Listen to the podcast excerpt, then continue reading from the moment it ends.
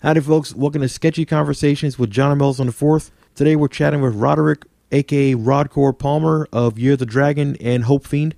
We're talking about him almost becoming the lead singer of Faith No More and opening for Red Hot Chili Peppers. So, how's it looking in California? Uh, as far as weather or fires or anything and everything.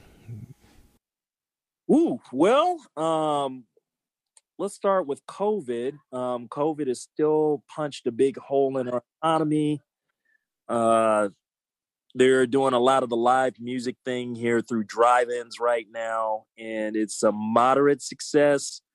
But I think everybody's kind of itching to get back to uh, actually playing clubs and, and, doing tours and shows. So, um, you know, from Metallica to play a drive-in shows uh, how much everybody's kind of itching for things to go back to normal.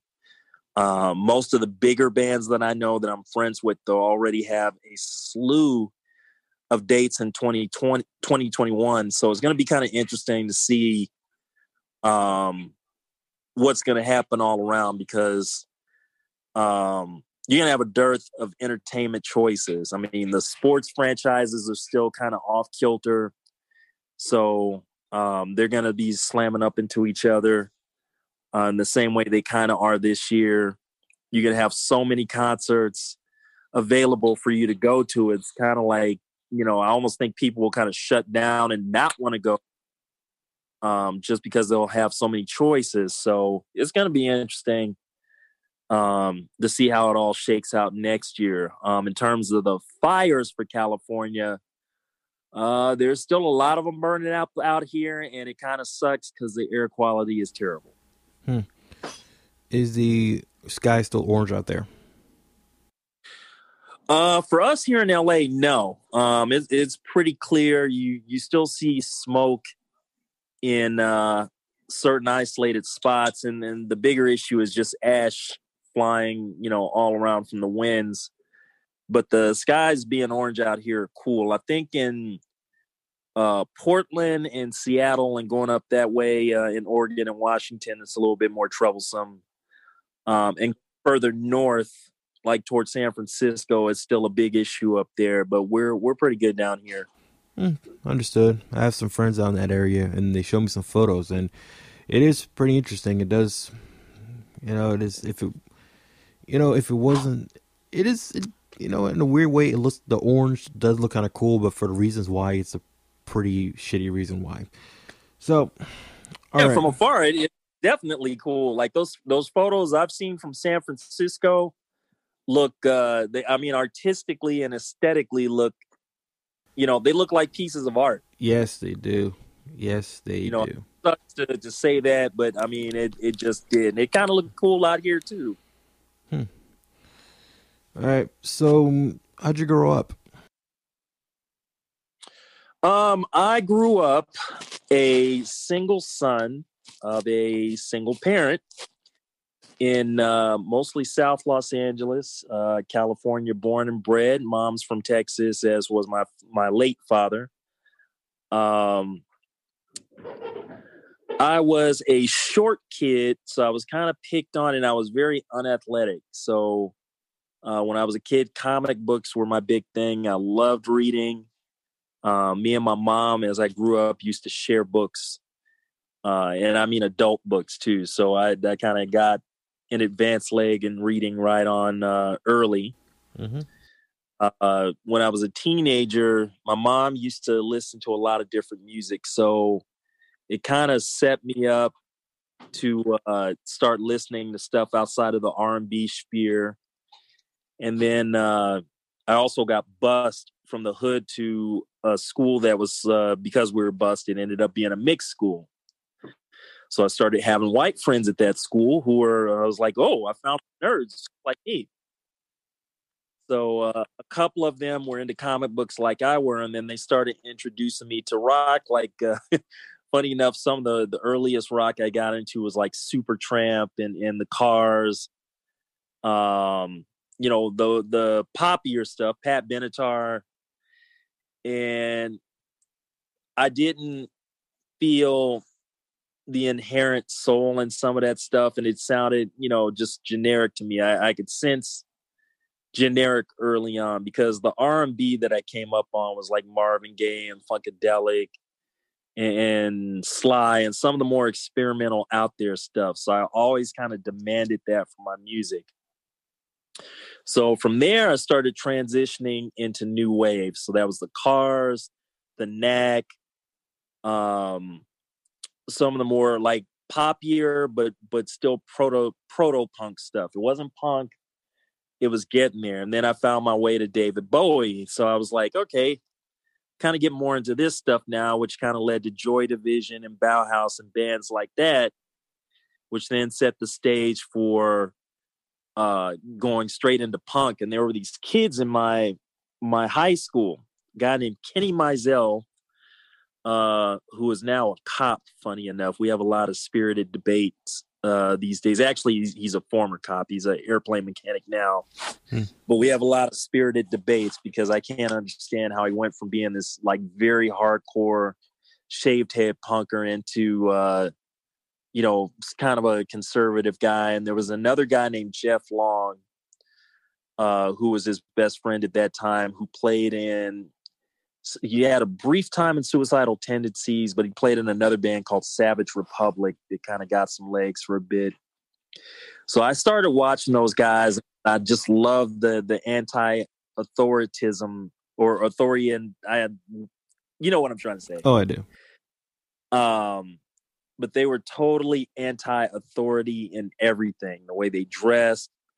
Um, they started even not coming to school for a while uh, and they they just looked so cool that even as a black man at that time, which was eighty one, um, black punkers were a very very rare rare breed. It was like seeing the dodo bird.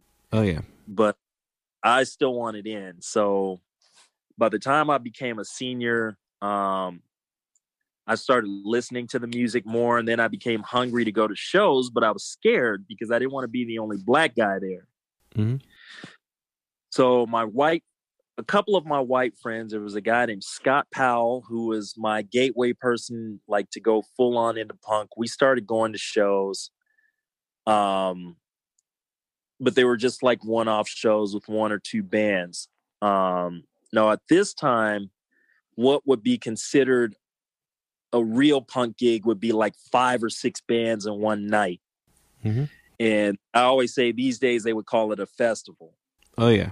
Uh, but you could get that for like 10 bucks. You could go pay 10 bucks and then see like, you know, five between five to six or even sometimes eight or nine bands because the punk songs were so short, you could fit that many bands on a bill and everybody could play full sets. Yep. Um, now, my first real punk gig was a show that I went to because I liked this girl a lot. And the girl, funny enough, looked white, but she was just very light skinned and black, but she was fully into punk. Um, she had her own fanzine. She she did a lot of writing and got into all these shows for free. And because I liked her, I went with her to what I consider to be my first real serious gig. It was a Dead Kennedy show and uh, there was like eight or nine bands on there. It was another band called Sin 34. I remember. Um, oh my god, there were so many bands I can't even remember. But the thing I do remember is that the Dead Kennedys, after all these bands played, like a lot of the punks were drunk because they were serving beer, and it was at a uh, Longshoremen's Hall, a VFW hall. So they started breaking out the windows, and then somebody called the cops. And the DKs played, I think, a total of two or three songs, and then the cops lobbed tear gas in the place. So, as the whole room, like imagine, you know, probably about 1,200 people in a room full of tear gas with the doors blocked shut. Like they actually blocked the doors shut so people couldn't run out. So we're all pushing against one wall. And I remember there was this really hot girl, and I was pressed against her, and I could not move, and oh I was apologizing profusely. and she was like, "Don't worry, I get it. I just want to get the fuck out of here right now. I really don't give a fuck about your dick pressed against my ass."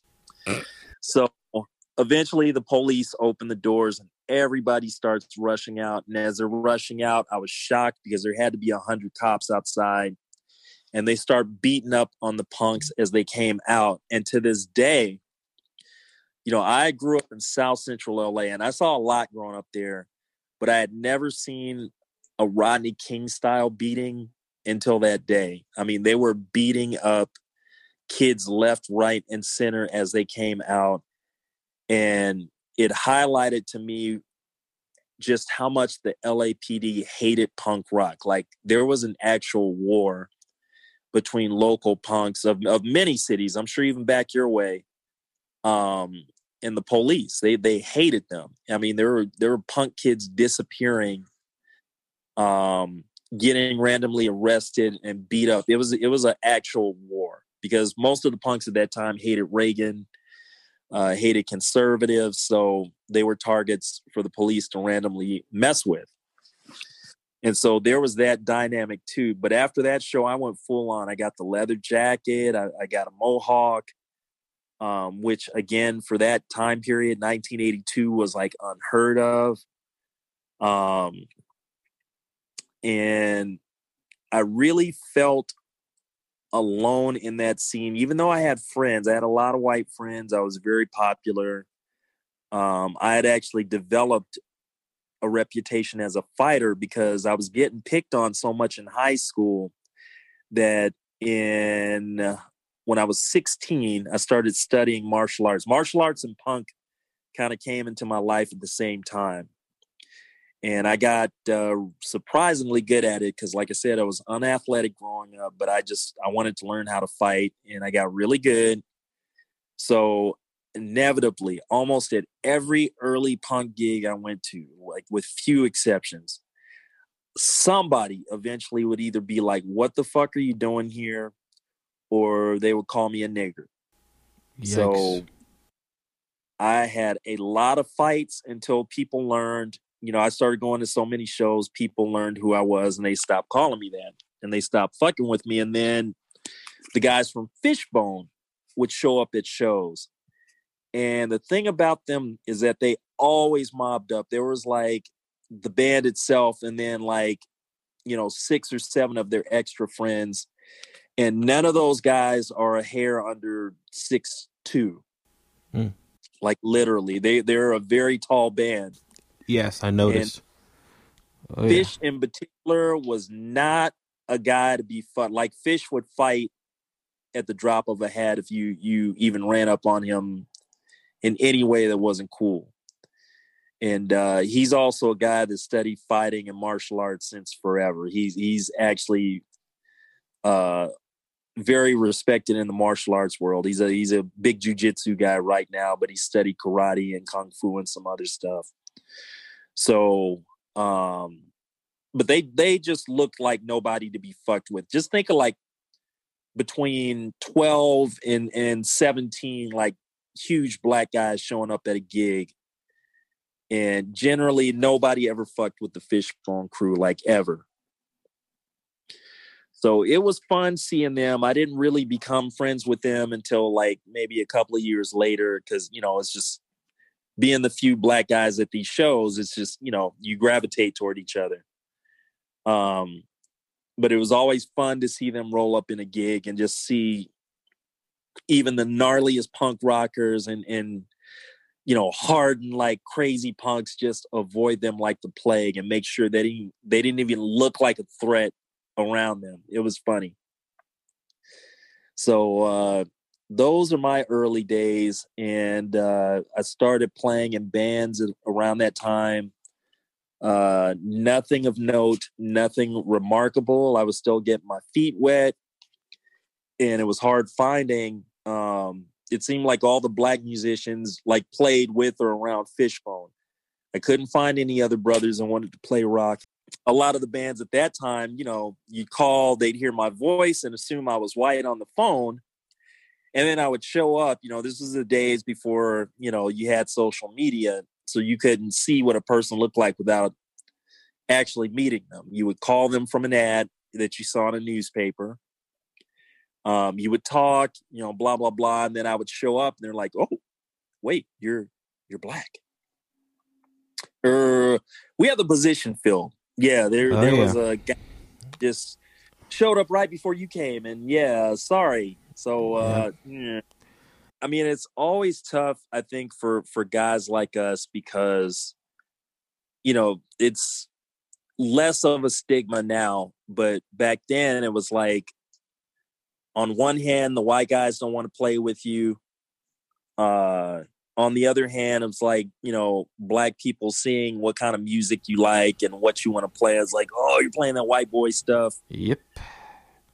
So to to want to play music like this as a black man at that time, and I think even up to to as recently as, as 10, 15 years ago, um, was a bit of a challenge. You know, it, it was a bit of, uh, you know, I, I applaud anybody that, that toughed it out to do what they want to do, uh, even to this day. And it's, you know, when you look at, at cats like Lil Wayne, you know, putting rock tracks on their record, even though they're terrible, um, you're still there's still a sense of validation and vindication uh, about sticking it out. And when you see performers like Santigold or, or Janelle Monáe to an extent, um, uh, Cerebral Ballzy, uh, you know, other bands like that that that are now having a much easier time. And, and it's funny because I've met some of these guys when being out on tour with Year of the Dragon and hearing their stories of the, of woe and, and hardship. You know, it's kind of funny funny to listen to them because you're like, man, you have no clue about how hard this shit was eh, between 1982 and 88. You know, that was you know what some of us went through in that time period like what you went through in this time is is absolutely nothing.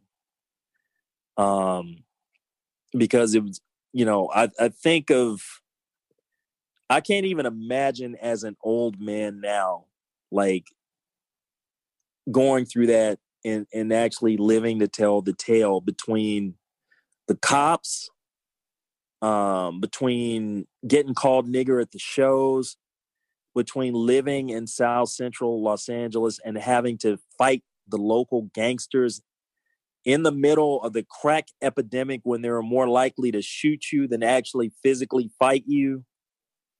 Um, it was a crazy, crazy time if you were white, never mind being black and being in the hood. So I just I think back on it now and I'm like, wow, that's that's amazing I even got through all of that intact um and and have a story to tell now. Oh yeah. You know, you remind me a bit of a friend of mine by the name of Daryl actually, who grew up in, you know, the metal scene in Baltimore. And his story sounds a lot like sounds a lot like yours. You know.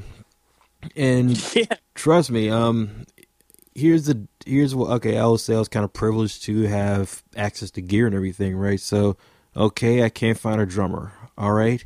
Hello drum machine you know? Um just do stuff like that. Can't find a keyboard player. Well what i need to do right now isn't so keyboard heavy so maybe mess with this stuff. Maybe we can crap on a melody.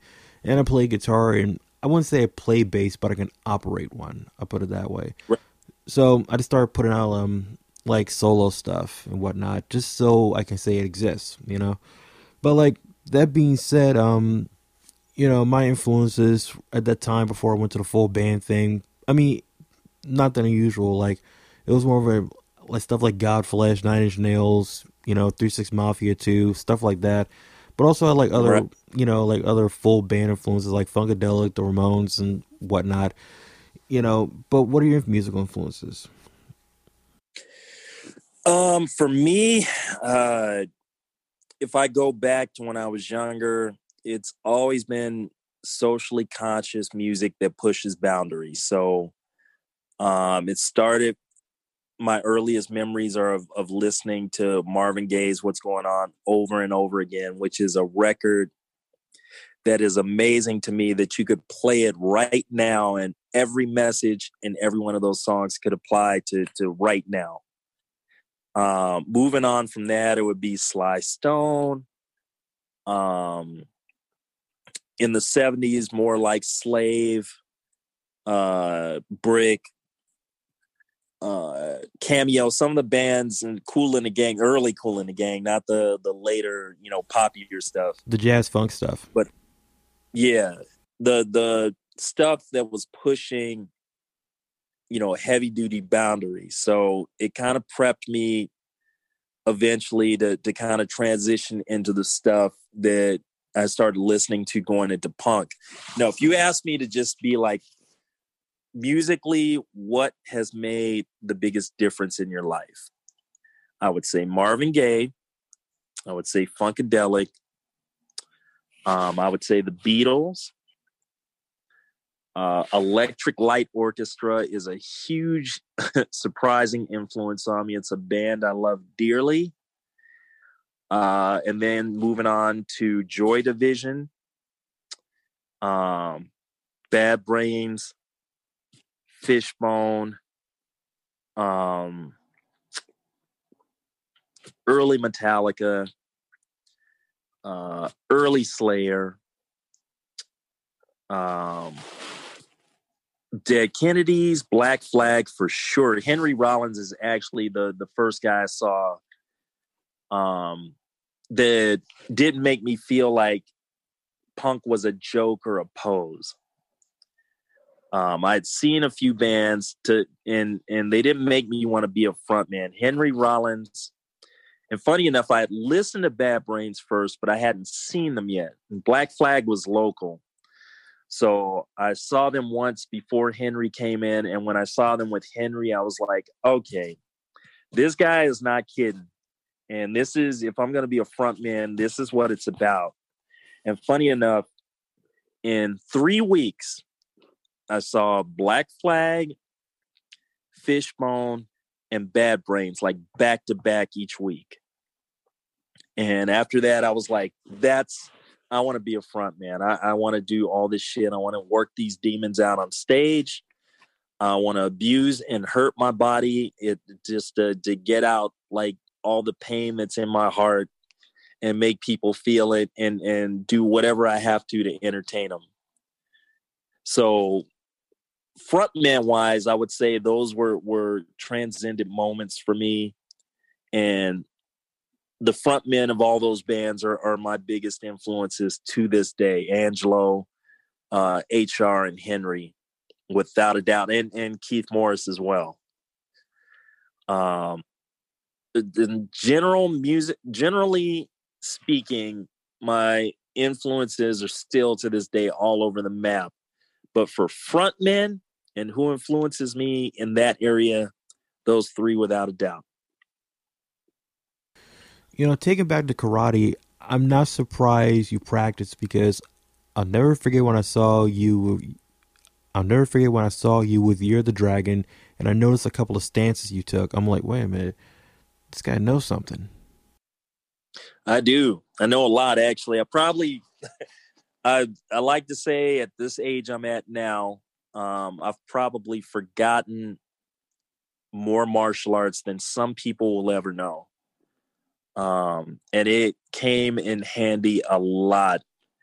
Uh, again, I, am lucky in that because I had tried the art I studied initially was one called Kung Fu San Soo, spelled S A N S O O, and I had studied it because I had tried boxing and I I was just too awkward and could couldn't get it together.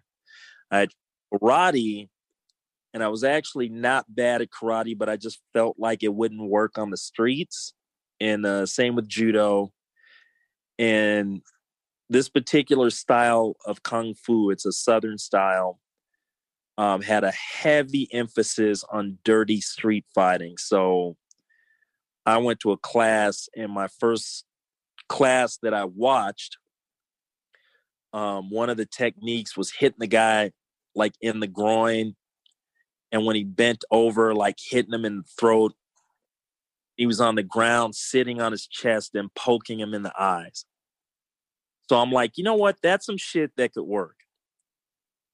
And when I got into it, I went full bore and it was just on time because that's when I I would start going to shows like a year later and I would start using it and actually seeing like what techniques worked and what didn't. And I got hit and I got beat and I took some punches, but I never dropped a fight. And since I've started studying martial arts to this day, I've never dropped a fight. I've gotten uh here here's an interesting thing about violence. So in the parking lot of one show, um, I was drunk and I squared off with this Korean kid because I had tried to hit on his girlfriend. And to this day, his legs were so quick. And I don't know if, if it's just because I was drunk that night or if he really was that fast. But I would see him lift his foot up and then I would just feel it hit my face. Damn. And there was nothing to do. And he did this so much, like my face was a bloody mess. Like my nose was squirting blood. He had opened up a cut on my forehead. So it literally looked like my face was was just bathed in blood. And I couldn't get t- close enough to touch him. So he kicked me one time and I just faked and dropped to my knees like he had really done some damage. He wasn't hurting me, but he was opening me up. And I was getting frustrated that I couldn't touch him. So I fell to my knees and there's a crowd of people watching and he's getting ready to do his whole Bruce Lee shit. And he pauses, sets up, starts to do this kick, and I raised up and I grabbed his balls so hard that I popped one of them. Oh shit! Never forget how that felt. It felt like a huge grape, like exploding in my hand. God. And he bent over and started screaming, and I beat the fuck out of him. Excuse my language. and I really shouldn't say that. I hit him twice, and he was unconscious. I think he was just in so much pain that I hit him in the right spots two times and he was out. But the interesting thing about violence is that I always say if you put him and me together the next day and you looked at our faces, he would probably have a bruise on his jaw. And my face looked like somebody hit me a bunch of times with a baseball bat, but technically I won the fight. Yeah, you did. You know, and I have both my nuts and he only has one now. So So yeah, you won. So I won, but it's just, you know, it, it really made me look at the whole thing differently. And I was like, I should probably try to avoid uh, fighting whenever possible. so, you know, up up to this second I do, but um, you know, I live in Los Angeles and and you know, sometimes encounters I even up to I think the last altercation I had was actually it was last year. Really? Last year, and I'm you know I'm closing in on my mid 50s. Mm-hmm. Uh, but it cool because on one hand I was like, you know, I, I can still fucking fuck somebody up. This is great. And I'm an old guy. You know, I'm an old man. I'm out of shape. Uh, so this is kind of cool for me. But it was it was nice to know um, that I still got it. Yes. I just Especially realized I can Now, it- it- you first. I'm sorry. I just realized I could have made a drunken master joke earlier, but you know what? For a guy that's basically crusted with his nutsack, I'm not going to fucking do that.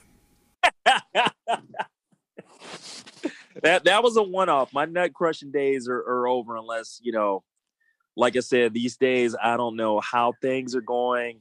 Um, it, it's kind of a scary time in our country. And I am really hoping, like right now, despite how people are frustrated in Louisville, that uh, you know they keep their calm and, and don't let it get crazy because it just seemed like even before they announced that verdict when they called a state of emergency. Like, yeah. come on, man. And calling the National Guard like early. Um, it's kind of like they're almost daring people to to to get nuts. So I'm hoping everybody stays calm and collected. And some of the people that don't live there that are just saying burn it down, I'm like, come on, you guys, you don't fucking live there. You don't have to. Excuse my language again. I'm trying to work on that. Um, but you don't have to deal with the repercussions of, of so-called burning it down. And with the National Guard in there, their job is literally, and I saw this during the LA riots um, when they came here. Their job is to shoot you if you act up, not to tell you to stop, not to arrest you. Their job is to shoot you. And I will never forget uh, when we had the Rodney King riots here and they called in the guard, they ran into this Mexican who couldn't speak English and he was out past the curfew. And uh, they were telling him he needs to go inside and he was being drunk and belligerent and threw a beer can at him and they lit his ass up. Oh shit. Um so there when the guard comes, you know, I tell people in other cities like it is no joke. They are not there to arrest you. They are there to shoot you if you appear to be acting up or breaking the law. So Louisville, uh, keeping my fingers crossed, everything goes well with that, and people stay calm because at this point, um, I don't believe protesting is an effective strategy anymore. Anyway, so that's just me. Um, I think it's run its course. It doesn't really do a whole lot other than bring awareness. Um, oh, and do you have an app called the Citizen app? Uh, no, I do not. So the Citizen app is an app that you can download and it will tell you what's going on in your area or you can set it up to tell you what's going on like nationwide for certain things. So um I have the Citizen app and just as we were talking just now um it sent me an alert saying protests are popping up all over the country about this. I haven't been inside for a while. I've been on the road, so I haven't been watching the news or anything. But yeah, protesting is not it's it's not going to do anything. It's a waste of time.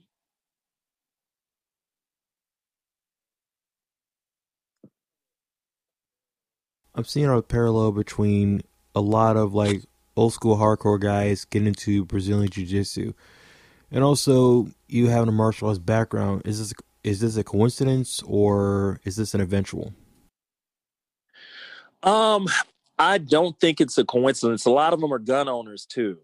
Um, I think just the inherent violence of even being in the pit um, lends itself to you wanting to physically know what to do to to protect yourself. Um, and also for for fighting at shows. I mean, I don't know uh, what it's like for kids now. I know back in my day, like for example, Mike Muir of Suicidal Tendency, um, before they were even thought of as a band, and up into their early days, that dude was known around the scene as a violent maniac. Like he would fight you at the drop of a hat.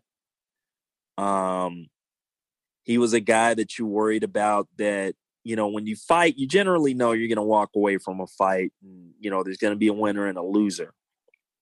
Um, he was so violent in his fights that you were kind of scared it could go to like another level. So when he and, and the suicidals as as a lot of the guys that followed the band were known as then would show up, you know, looking like Mexican gang members in their do rags and, and half button shirts and whatnot.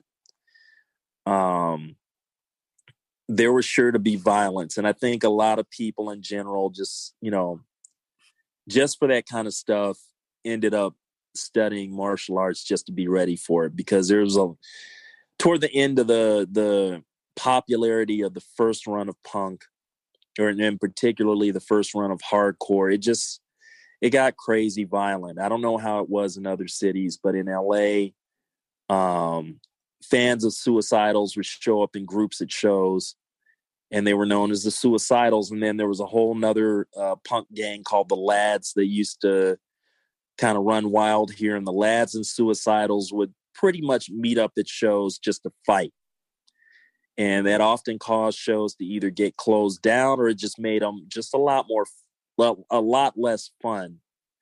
Um, because guys were getting in the pit and they were starting to have weapons and using their spikes to cut people and whatnot so um, it was actually what drove me away from from going to shows after a few years because i'm like i'm already living in south central and I deal with gangs there and gang violence there. I, I come to shows to get away from this shit, not to see people, you know, doing it there as well. So it it just became a real bummer. But that's the impetus, at least here in SoCal, um, for a lot of people to get into these uh, martial arts things. And you know, I met Harley Flanagan of the Cro-Mags uh, a couple of years ago. Uh, and he's a big jujitsu guy as well, as well as a few others I know. And I think some people are just that are super violent like that. Uh, funny enough, the martial arts helped them to settle down and kind of calm down. Um, and I think for guys like him, it, it's been more helpful than than harm, if that makes any sense. Oh, totally. Because that's why I kind of brought it up because I know Harley and also um, Harley Flanagan and John Joseph, they're both into Brazilian Jiu Jitsu. And I know Harley's right. teaching it now, you know. And yeah. that's why I kind of brought it up because, you know, I'm seeing a parallel there too. So I just wanted to see your thoughts. All right. But back to it though. Um, all right. Is it true that you were actually in the running to be, because you mentioned Mike Muir earlier and reminded me, is it true that you were in the running to be the lead singer for Faith No More? I was. So, um, and it's kind of funny because you tell people and they don't believe it. And I, I used to rarely bring that up, but then there was a, a biography written. Um, oh my God, I cannot remember the name of it off the top of my head. Um, Hold on one second. Uh, do I have it here? And I do not. I had it on my nightstand. I put it up, but uh, I want to say it's a small affair. Maybe um, is written by a guy named Adrian Hart. Uh, his last name is spelled H A R T as in Tom E. Um, I want to say it's called a small affair. Okay. And it actually mentioned in the book uh, me being in the running, and it was like, oh, I'm validated. Okay. But uh, what happened was that uh, there was a friend of mine that used to deliver pizzas, and he delivered a pizza to Faith No More singer, uh, the original singer Chuck Mosley. Rest in peace. Rest in peace. And and at that time, the guy was like, "When are you guys playing again?" And Chuck was like, "I'm not in that band anymore." And nobody knew it at that point. It was uh, it hadn't been announced at all. Ah. Because their plan was just to try to find uh, maybe some other local because they they've been through this before. They had tried like three or four different singers before they even got to Chuck. So for them, this was just a, another go round in the the vocal sweepstakes, and uh, they really were trying to get uh, Chris Cornell. Really? So that was another. Yeah, that was another reason they didn't announce. And they even went so far as to jam with him a few times uh, but his style didn't mesh with what they were doing. So, you know, it just kind of washed out. So then they decided to go on an official hunt. And what happened was that Mike Patton had been in the running already because uh, Jim Martin, uh, their old guitar player, had uh, a Mr. Bungle tape and he loved it and he loved the vocal style and it was a little bit more on the hardcore side but he was like i love this guy i think i want him so they were like well let's try a couple of other people and they did and i made that call immediately on a whim once my friend told me that chuck was out I didn't know about any of this other stuff till later. I'm like, well, fuck it, let me just try it. So I called Slash Records. Um, I talked to their producer, Matt Wallace, and I was like, uh, you know, I hear Chuck's gone. I want to audition. So he was like, well, come down to my office and let me have a look at you. So I took the bus that day to their office, uh, the office of Slash Records, and he saw me. And at that time, I had a dreadlocked mohawk, very similar to Chuck. So right away, he's like, okay, he's got the look. Now let's see if he can sing. So he set up an audition. Um, I went to my grandfather and I borrowed Greyhound bus fare, and I took uh, the six-hour bus ride to San Francisco. Uh, I met Billy Gould, their bass player, who at the time lived with Roddy Bottum, their keyboard player, in an abandoned pet hospital. So I meet them there. Uh, they had a bunch of other roommates in this one building. They were all, you know, punkers and artists and, and writers and whatnot. It's kind of an artist collective. Oh yeah. Um, he took me up to the roof, and on the roof, they still had these cages that had been abandoned when the the pet hospital moved to another location of sick pets they didn't want to take with them. So there was all these mummified pets or mummified animals in these cages, and I'm like, why in the f is he showing me this? I don't want to. It was creepy. Yeah, it is. But he, cool, you know. So I'm like, yeah, okay, well, yeah. Um, they had a crappy rehearsal spot in Richmond, which is in San Francisco, like the hood hood, like you know, southeast. Um, so we go down there and we went really early because they were like, we can't be down here at night. Um, it's too crazy, a lot of killings and drug selling and gun stuff. So um, we went, I auditioned. Um, they were like, okay, well, do you have two or three more days available? because at first audition we did just you know old faith no more songs and so they had a lot of the stuff for the real thing um, already written musically and they were like okay so you sound good on this old stuff why don't you put some lyrics on this new stuff overnight we're going to come back tomorrow and we're going to run it down again so i did that and they taped it and they really liked it and they were like you know you're the the only guy um, out of the few that we've tried that we've given this much run. So we want you to know you're a definite candidate. And uh, that was great. So after the second day of rehearsals, we went to lunch, and it was funny because they hadn't heard of Jane's Addiction, which was a band that was kind of blowing up in LA at that time. So I'm like, check these guys out. And then they were like, cool, but you need to check out Soundgarden and so they were the ones that turned me on to Soundgarden. They turned me on to uh, the earliest. They had a pre-release copy of "And Justice for All" uh, because Jim Martin, their guitarist, was best friends with James Hetfield. So I got to hear that before it came out, which was great. Um, and there were a couple. They turned me on to Mudhoney, um, a couple other bands too that I I had not listened to up to that point. Um, so I got uh, one more day of auditions, and then I drove back to LA. I rode back to LA actually with a friend of mine that was driving back. Um, and it was cool because they were actually seriously considering me, but Jim Martin was like, "We need this guy, Mike Patton." He's like, "I'm not I'm not dealing with anybody else but Mike Patton. This is who I want. This is who I think is going to be better suited to the the band. So he was pretty insistent about it, and they went. They rightfully went along with the right guy. But it was a fun experience. I got to learn what a successful band does and doesn't do, and uh, I picked up some habits from that audition and some great advice that I took back and I applied. Uh, to the band I was in at that time and have applied to any other band I've been in since. Knowing that you had a connection with Fishbone earlier, and I was thinking of Year of the Dragon, what was your tenure like with them? With uh, with Fishbone or Year? Year of the Dragon.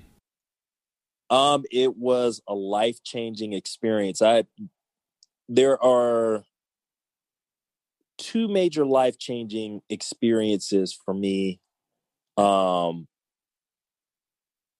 in terms of music and actually in terms of life too. Uh, one was that Faith No More audition, and the second one was my time in Year of the Dragon. Um, now, funny enough, Year of the Dragon started uh, late in life for me. I had been plugging away in local bands for a while. Um, I didn't have any success with them, and the frustration with it led me to a drug addiction because I just didn't want to face the fact that maybe I wasn't good enough and this wasn't something I was supposed to be doing. Um, I was out of a, a, relationship with a girl that I thought I was going to marry that was uh, concurrent with all of my musical issues. So um, I became a typical black male statistic and started smoking crack. And that led me to losing like everything in my life. Uh, I went to jail behind it a few times. Um, I accidentally, I got so bad that I stole my mother's car. And in doing so, um, I accidentally almost ran over her and killed her. And thankfully, she tripped over her feet, and that kept that from happening. So, uh, when I went to rehab, I gave all of that up. And I was just like, I'm going to live a normal life and get a regular job and do all that stuff. So uh, I started playing music for fun when I got cleaned up, and it was just supposed to be like a fun thing. And a friend of mine told me that he knew Tracy Singleton and that Dirty Walt and him were leaving Fishbone. So he was like, they're gonna reboot Tracy's original black metal band Sound Barrier, which was a, a big band here in the 80s on the, the hair metal scene. But they're gonna make it like more hardcore and punk, and they're not gonna do the the hair metal stuff anymore. So they're looking for a second vocalist now. So he was like, Walt's gonna do it, uh, Tracy's gonna do it, uh, Sound Barrier's, original bassist Stanley is gonna do it and they're to find a drummer because their the original drummer Dave Brown didn't want to do it without the original members. So uh, my friend was like, "You should audition to be their second vocalist," and I did. Right before that, I actually started Year of the Dragon as a kind of like just studio thing. So I wrote a bunch of songs, I recorded them, um, I put them out with no fanfare, and it didn't do anything, and I was okay with that because it was it was supposed to be for fun.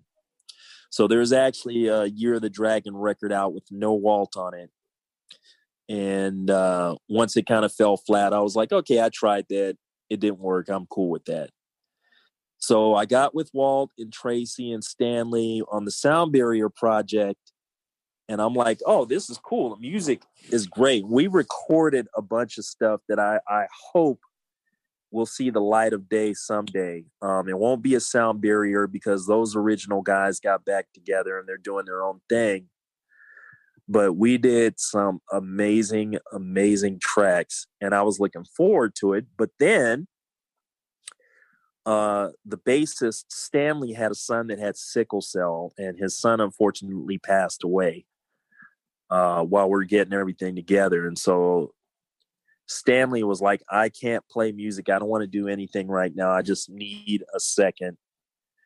And we were like, cool. So that turned into months.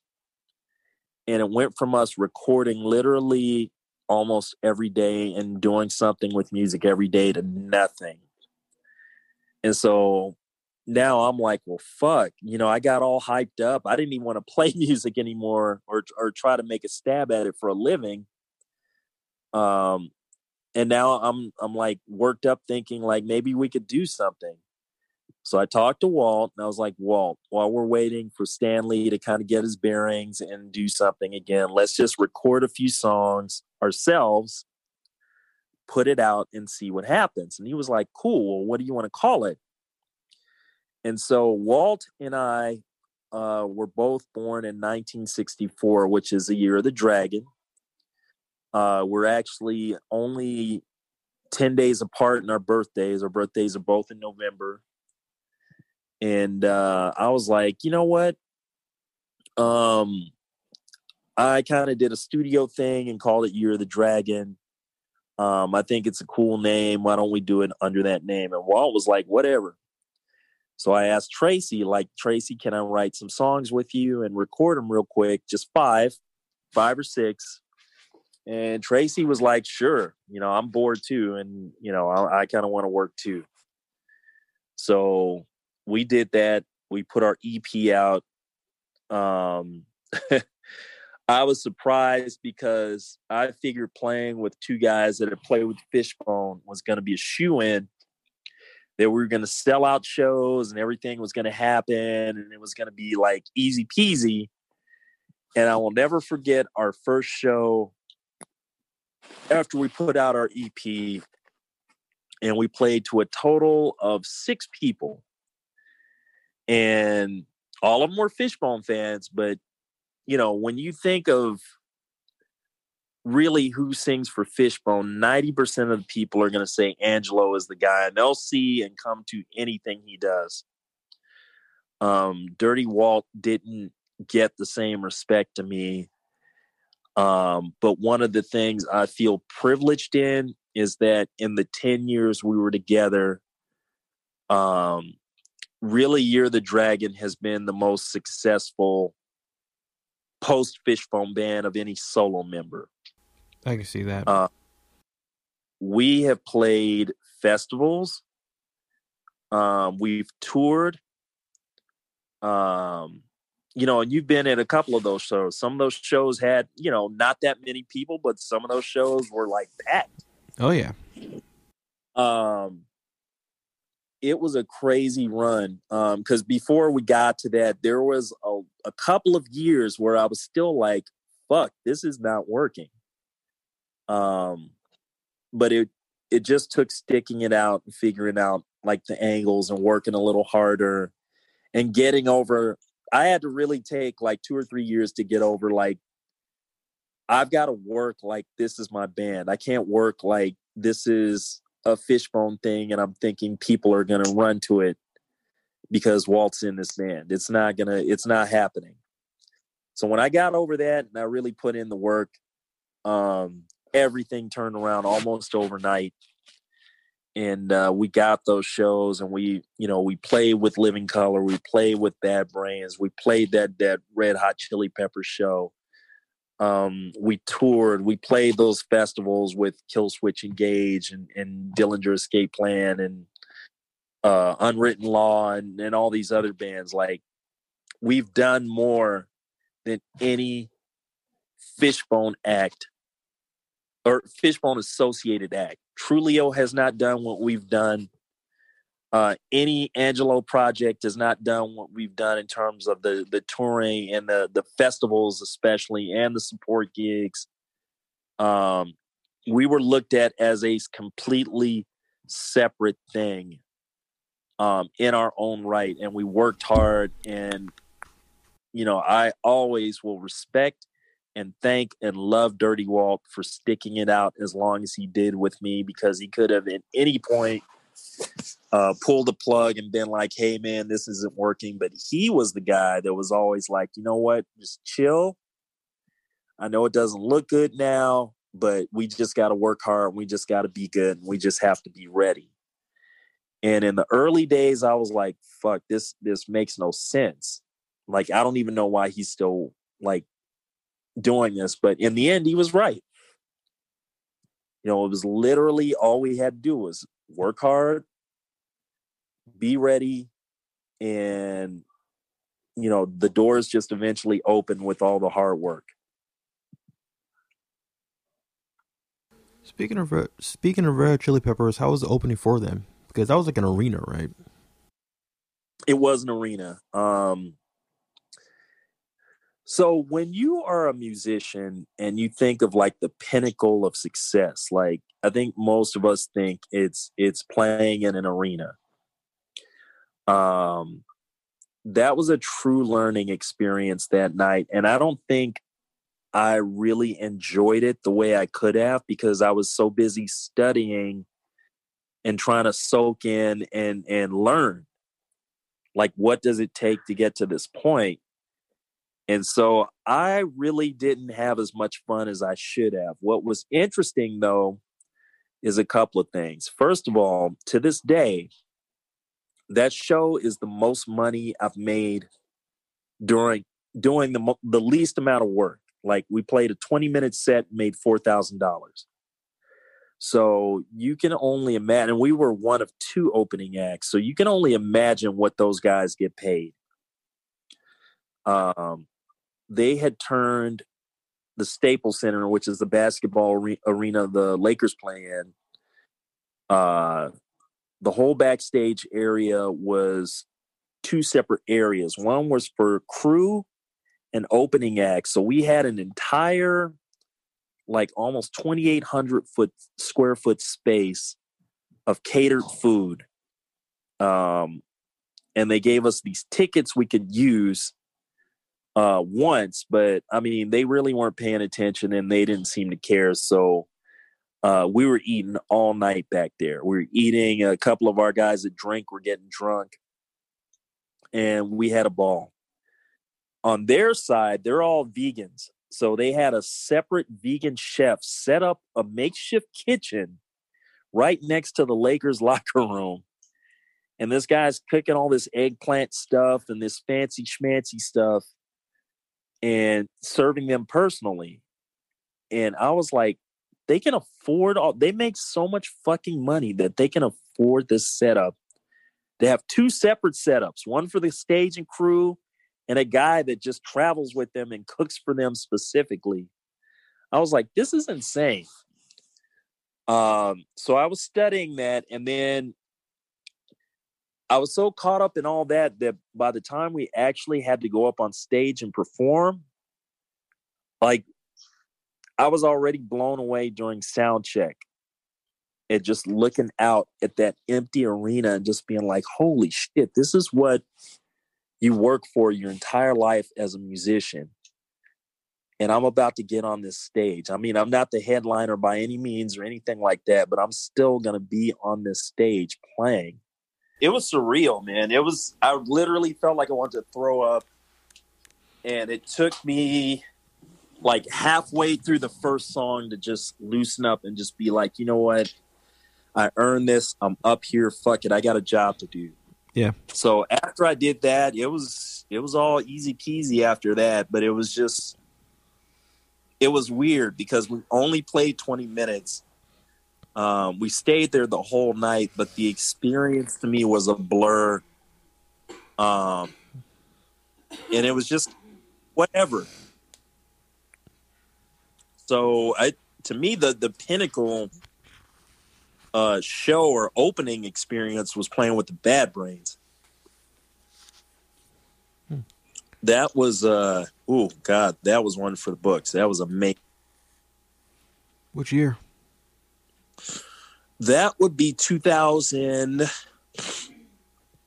2012. So we did the Chili Pepper show and then in December we did two two Bad Brain shows and the first one was in Orange County, which would be uh, kind of similar to where we played when we were in Baltimore. It's kind of not in Baltimore, but it's it's a little like, further off the beaten track, like outside of it. Yeah, exactly. So that show was a lot of fun because HR actually came up uh, during one song that we have called "Simple Man." I don't know if you know that song. Oh, yeah, I do. Um, so when we were playing that, he actually just casually comes out on stage and just starts dancing. And I'm like, what the fuck, man? This is surreal.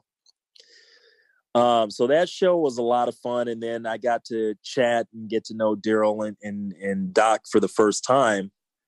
Um, and then they didn't see us play. They just, they were hanging out in their thing and just doing like whatever they do. Um, the next show, which was in the heart of Hollywood uh, at a place called the Fonda Theater, they actually watched our whole set.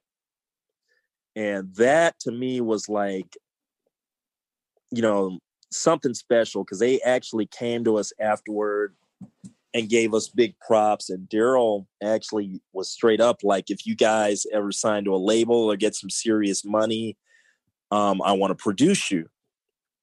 So just let me know. And I was like, shit, that that's thank you.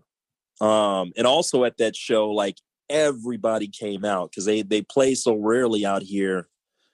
Um, and almost always when they come out here is for a festival. That's that's actually the last one-off gig they did. Um, I met Juliette Lewis that night, who was surprised me at how tall she is in person. She's almost six feet. Wow. I met uh, Travis Barker, who played with the other opening band H2O. Um, really? He sat in with him? He did. H2O, um, the hardcore band. Yes. Out of New York. Yep. Travis Barker was playing with them. He was playing with him. He only sat in for two songs. Oh, okay. Okay. But I guess he's like a big fan of the band and, and he knows them well and they know him. So oh, okay. like a big... All right, that makes sense. Um, but there was a gang of of just old school and new school hardcore. The bassist from uh, Green Day was there. Um, got to meet him. It, it was just a big ass party masquerading as a concert. And that night will always stick out to me. That one and, and opening for Living Colour. Um, those two shows will always stick out to me as being super special because the bands actually watched us. They didn't just have us on, they watched us. They gave us props, they gave us love. Um, you know, like I said, Darryl offered to produce us in living color after we opened for them once. Um, actually offered for us to open for them again on another swing, but we were in Las Vegas playing a weed festival. Um, and we were so honored with that. We are like, can we? Because Las Vegas is like a six-hour drive from LA, so yeah, we are like yeah. trying to plot it. Like, maybe we can uh, play the festival and get back to LA and hustle and, and try to open for them too. But we're like, nah, we're not. We're not going to push it. Yeah. Wait, was the Bad Brain show at the observatory in Orange County? The first one at the observatory, yes. I saw a clip of that, and I saw a clip of that uh, when when the Brains were doing stuff off the uh, Into the Future album, and that was a great that was a great set from what I saw. Yeah, so tell us more about your other project or newer project, Hope Fiend. So Hope Fiend um, was kind to uh, kind of my way of of going back to the idea I had of Year of the Dragon before Walt came, which was I don't want to just do music. Um, I want to combine it with art and also activism, especially right now. Um, so it's kind of something that's still in the construction period. We had uh, our first show was opening up for suicidal tendencies last year and we had a festival set for March of this year that would have had us playing with Fishbone, uh, Voodoo Glow Skulls, uh, um, oh, who was the headliner? We had a pretty big headliner too. It was a great festival. So I was really bummed when COVID just kind of took all that out. Yes. Uh, we went on lockdown like the weekend that show was supposed to happen and it kind of killed uh, a bunch of other stuff that was in the works. But everything is looking promising for next year. Okay. Um, so it's pretty much just a continuation of of some of the stuff I was doing with the dragon. Um, it's getting a little heavier. Um, I have a mandate now for music for me spiritually and for other reasons where I don't curse in songs anymore. Okay. Uh, still, as you can see, working on that in my personal life, but it actually means something to me to be able to get a message across uh, without using curse words. So that's a big thing for me.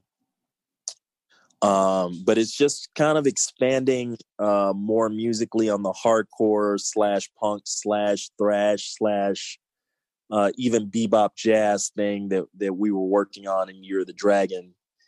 And uh, again, uh, trying to mesh with activism and and take it to another level because I miss music uh, as being an active form of activism. Uh, it seems like Rage Against the Machine uh, somewhat successfully did it and was the last band to kind of sort of do it, but you know now they've kind of devolved into an oldies act.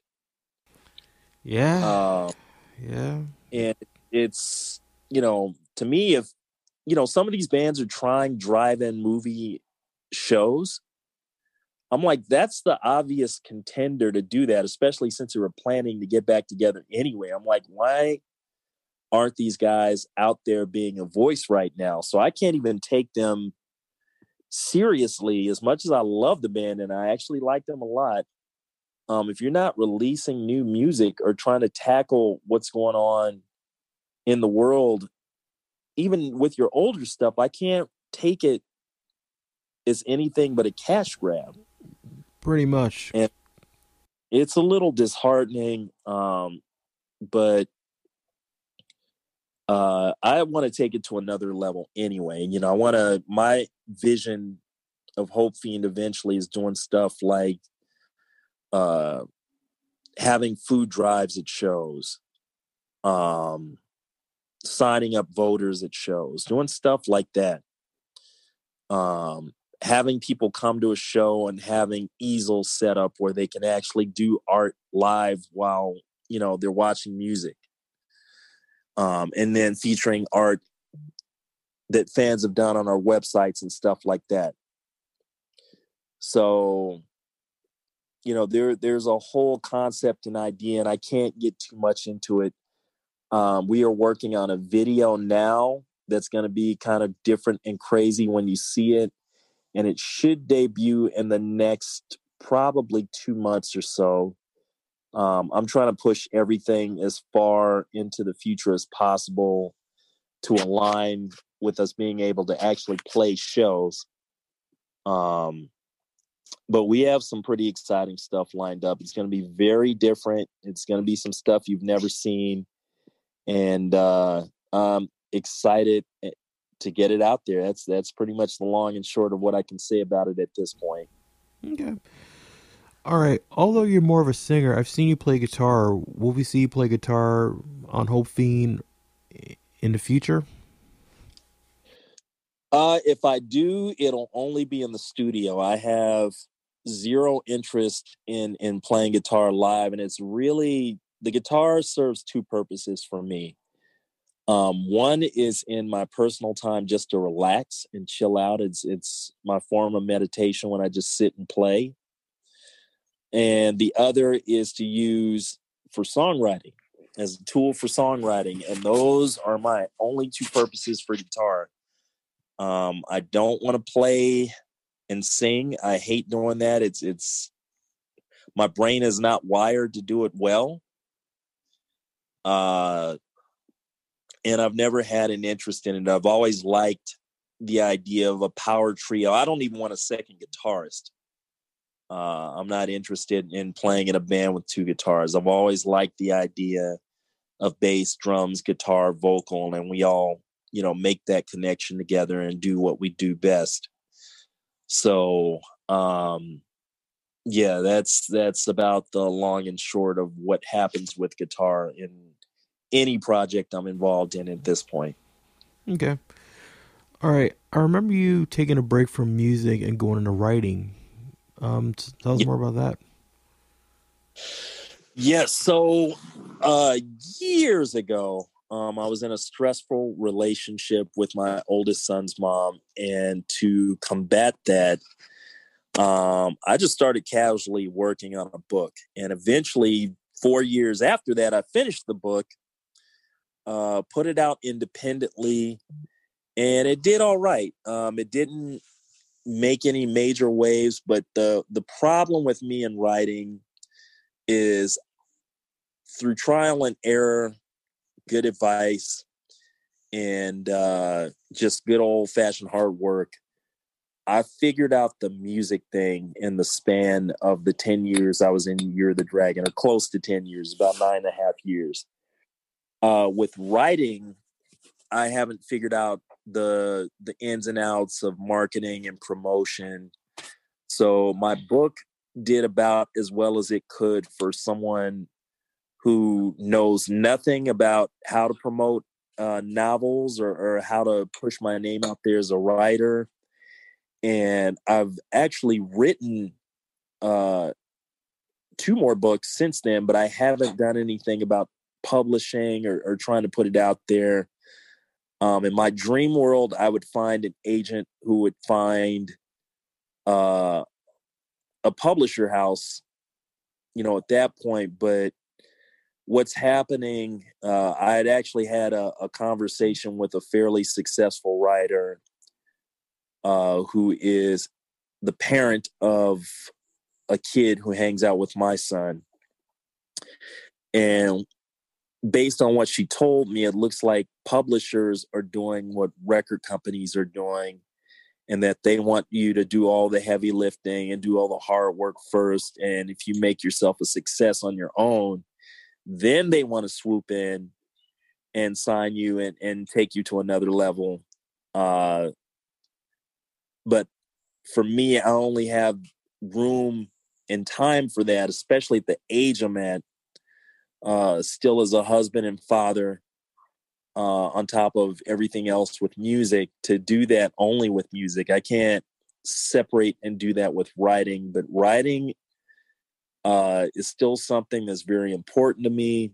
Um, i got enough positive feedback with the first book to where i definitely will probably at some point sit down and try to figure out what to do with the other two uh, but the focus right now for me is more music than writing. Okay, I feel you because you know I like to say I dabble in writing. Actually, my whole process is to just let it out, almost dare I say gonzo journalism style. Even if I'm writing some fiction, I always try to take it from that kind of gonzo journalist style. Like you know, like I've always tried to write like Fear and Loathing in Las Vegas, you know, or Fear and Loathing right. the Campaign Trail. Like that's like one of my biggest influences, or stuff like you know guys like Ralph Bakshi or something like that. You know, oh yeah, like I try to write like because I grew up on stuff like Heavy Traffic. I was not a Disney kid. Well, I used to be, but then Japanese animation and um, Fritz the Cat and Heavy Traffic said, "No, let me tell you what the real world's like, motherfucker." so it changed everything. I was like, because I'll put it this way: the way, because it was kind of weird. I saw like Heavy Traffic the first time. It was like maybe this movie came in 1972, and I'm like, well, shit, this is kind of awkward. I'm like, Michael, I could really relate to Michael right here. It was quite uncomfortable. I, I feel you on that one, though.